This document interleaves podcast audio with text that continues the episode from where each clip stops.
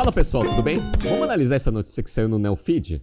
Além do arroz e feijão, Camil compra Mabel e entra na categoria de biscoitos. Essa notícia é interessante porque a gente vai analisar esse movimento estratégico recente que a Camil está executando de diversificação, tanto geográfica quanto de portfólio, e está usando aquisições para conseguir executar essa estratégia. Vamos analisar isso hoje aqui no BTC News.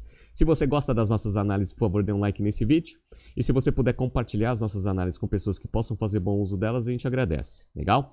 Bom, como eu falei para vocês, essa estratégia é recente. A Camil fez a sua abertura de capital lá em 2017 e em 2021 ela começou a fazer várias aquisições e a gente vai analisar um pouco aqui de como ficou essa estratégia de aquisição e como que a Mabel se encaixa aí nesses movimentos. Então, ó, há pouco mais de um ano, a fabricante brasileira Camil escolheu o caminho das aquisições para ampliar seu portfólio e sair apenas da oferta de arroz e feijão pela qual é conhecida. Legal. Então, ó, só para mostrar para vocês, em 2021 eles fizeram todas essas aquisições que eu estou mostrando aqui no YouTube, eu peguei dos documentos da própria Camil. Então, ó, Santa Malha para entrar na categoria de massas, comprou aqui a Bom, a Café Bom Dia para entrar aqui com a marca União, que é super conhecida nesse segmento, e fez algumas aquisições aqui no Equador e Uruguai para fazer a sua expansão geográfica também. Então vocês estão vendo aqui dois movimentos em conjunto: expansão geográfica e expansão de portfólio.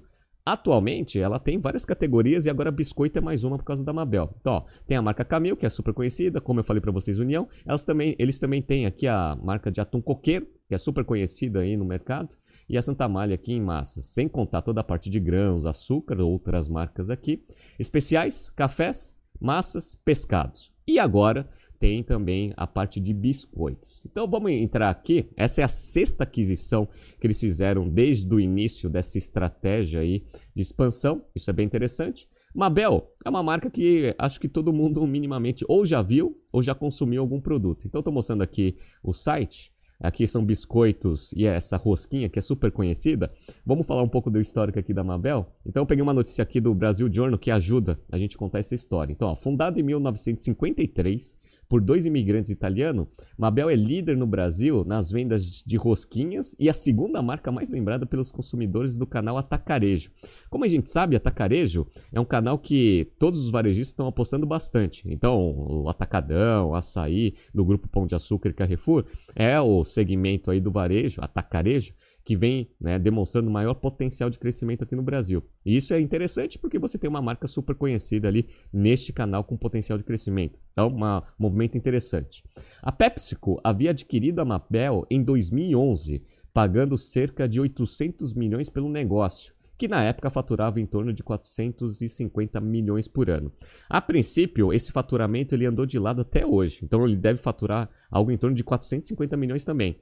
Então o que aconteceu? A PepsiCo ela deve ter reavaliado a sua estratégia para a marca, pagou caro lá no passado e está simplificando o portfólio até para não ter tanto esforço operacional para focar nas categorias que têm mais potencial de crescimento. E achou a Camil aí nesse processo de expansão, então foi aí vendedor com uma estratégia de simplificação e foco nas outras categorias e achou um comprador que está bem nesse movimento aí de expansão de portfólio. Então foi ótimo aí a transação para os dois, perfeito. Só que eu vou mostrar para vocês que a PepsiCo ela perdeu bastante dinheiro com essa transação. Mas isso daqui mais para frente a gente vê. Bora! Então vamos lá. A transação, cujos termos financeiros não foram revelados, é, é, marca a entrada da Camil na categoria de biscoitos inclui a marca Mirabel, Doce Vida, Elbis e Pavesino, além de duas fábricas, uma em Goiânia, ah, uma em Goiânia, Goiás, e outra aqui em Sergipe. Perfeito. Com aprovação sujeita ao CAD, o acordo com a PepsiCo também envolve o licenciamento para uso pela Camil da marca Todd na categoria de cookies. Provavelmente, essas duas fábricas devem também produzir a marca Todd na, na categoria de cookies, que para manter o nível de ocupação atual da fábrica foi negociado junto aí dessa transação com a Camil. Perfeito. O licenciamento é de 10 anos, mas é, só envolve a categoria cookie pelo que está escrito aqui. Perfeito. Legal. Tá? Bom, vamos lá. É, qual que é o potencial visto pela Camil para comprar a marca Mabel, além de diversificação? Então, o próprio CEO da Camil fez uma entrevista no, no Brasil Journal e aí eu vou mostrar para vocês algumas coisas aqui do racional que faz bastante sentido, aliás. Né? Então, ó, segundo ele, As duas fábricas da Mabel operam hoje com 50% de ociosidade. Ou seja, a Camil pode dobrar as vendas da Mabel nos últimos, nos próximos anos sem nenhum capex adicional. Isso é interessante. Então você tem ativos com pouco, pouca utilização, só 50% de nível de ocupação. Então você consegue chegar a 100% sem fazer nenhum capex adicional. Isso é interessante, porque aí você vai usar só sua rede de distribuição para conseguir ampliar as vendas e dado que a Camil já tem uma rede de distribuição estabelecida, é sinergia na veia. Então abre aspas. Podemos dobrar o tamanho apenas com uma execução melhor e com força de distribuição que a Camil já tem. E é interessante isso, né? Porque ela, ele vai reforçar bastante esse ponto. Abre aspas. Conseguimos usar a mesma parte de distribuição, caminhões e área de vendas, o que gera uma eficiência muito grande. Então você consegue potencializar a eficiência da redistribuição que você já tem aumentando também o nível de ocupação da fábrica da Mabel. Em conjunto, essas duas ações aumenta bastante a eficiência operacional do negócio. Então tem bastante sinergia. Só que, como a gente sabe, é, para você justificar uma aquisição, além da, do estratégico que a gente já avaliou, tem o financeiro. Tá? Então, toda geração de valor que você tem potencial de capturar, você tem que comparar com o valor que você pagou pelo ativo. Tá? Então, muitos M&As não geram valor para o acionista por causa disso. Você paga muito caro por um negócio que vai gerar um valor que vai só justificar o valor da aquisição, não vai trazer nenhum valor adicional. Será que a Camil pagou barato para conseguir ter um upside ali de geração de valor para o acionista? Como eu mostrei para vocês, não foram revelados os valores. No entanto, o valor econômico aqui, ele conseguiu apurar a princípio quanto que foi o valor da transação. E se foi feito neste valor, pessoal, aí sim essa aquisição vai gerar muito valor para o acionista da Camil. Olha que interessante.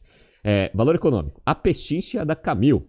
Menos de 200 milhões para levar a Mabel. Então a Mabel, ela foi comprada por menos de 200 milhões de reais. E esse valor, ele é muito baixo, ou seja, ele tem muito potencial de geração de valor para o acionista da Camil. E eu vou mostrar para vocês. Primeiro eu vou mostrar que a PepsiCo perdeu muito dinheiro. A PepsiCo tinha pago 800 milhões pela Mabel lá em 2011. Se ela vendeu por 200 milhões, de fato ela simplesmente queria recuperar um pouco do dinheiro para desistir mesmo dessa marca e passar isso para alguém. Então você viu aí que a PepsiCo perdeu bastante dinheiro com essa transação. E a Camil vai ganhar bastante dinheiro? Bom, aí eu peguei aqui os múltiplos de mercado da própria Camil para ver quanto que a princípio esse negócio tem potencial de agregar valor as is, sem todo esse potencial de crescimento. Então, ó, só para a gente ter uma ideia, qual que é o tamanho da Camil? No ano fiscal de 2021, eles tiveram uma receita de 9 bilhões de reais, com um EBITDA de 809, com um lucro líquido de 478. Perfeito. Ou seja, margem EBITDA de 9%, margem líquida de 5,3%. Legal, tá? Bora. Como que está sendo tradeado hoje a Camil? A Camil ela está com EV Sales de 0,64 e EV EBITDA de 6,19. Se eu utilizar esse mesmo múltiplo aqui para pegar os 480 milhões que a Mabel tem de geração de receita anual, já dá um enterprise value aí de 300 milhões de reais. Então, se você pagou 200 e só por múltiplos de venda já chega a 300, já tem um upside de 50% só por múltiplo. Olha que sensacional. Viu como tem bastante potencial de geração de valor? Esse é o primeiro, primeiro ponto. Agora vamos pegar a EV EBITDA. Pela notícia, o EBITDA está zerado. Então o negócio ele não está gerando EBITDA. Só que a Camil, ela tem uma margem EBITDA ali em torno de 9 a 10%. Ah, historicamente, 10% seria o, o, mais, mais próximo da realidade. 9% foi até um pouco abaixo do histórico que ela tem.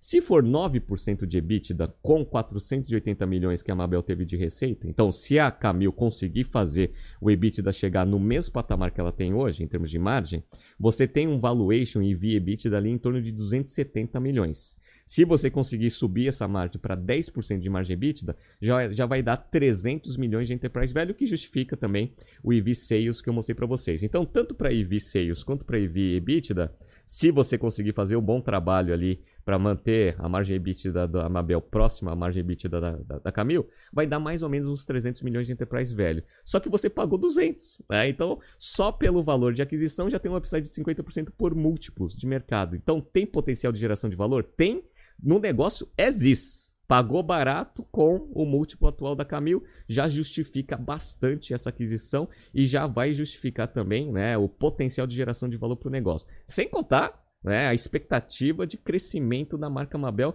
que vai se encaixar estrategicamente muito melhor no, muito melhor no, no, no portfólio da Camil do que na PepsiCo. Ah, então, assim, essa foi uma boa aquisição.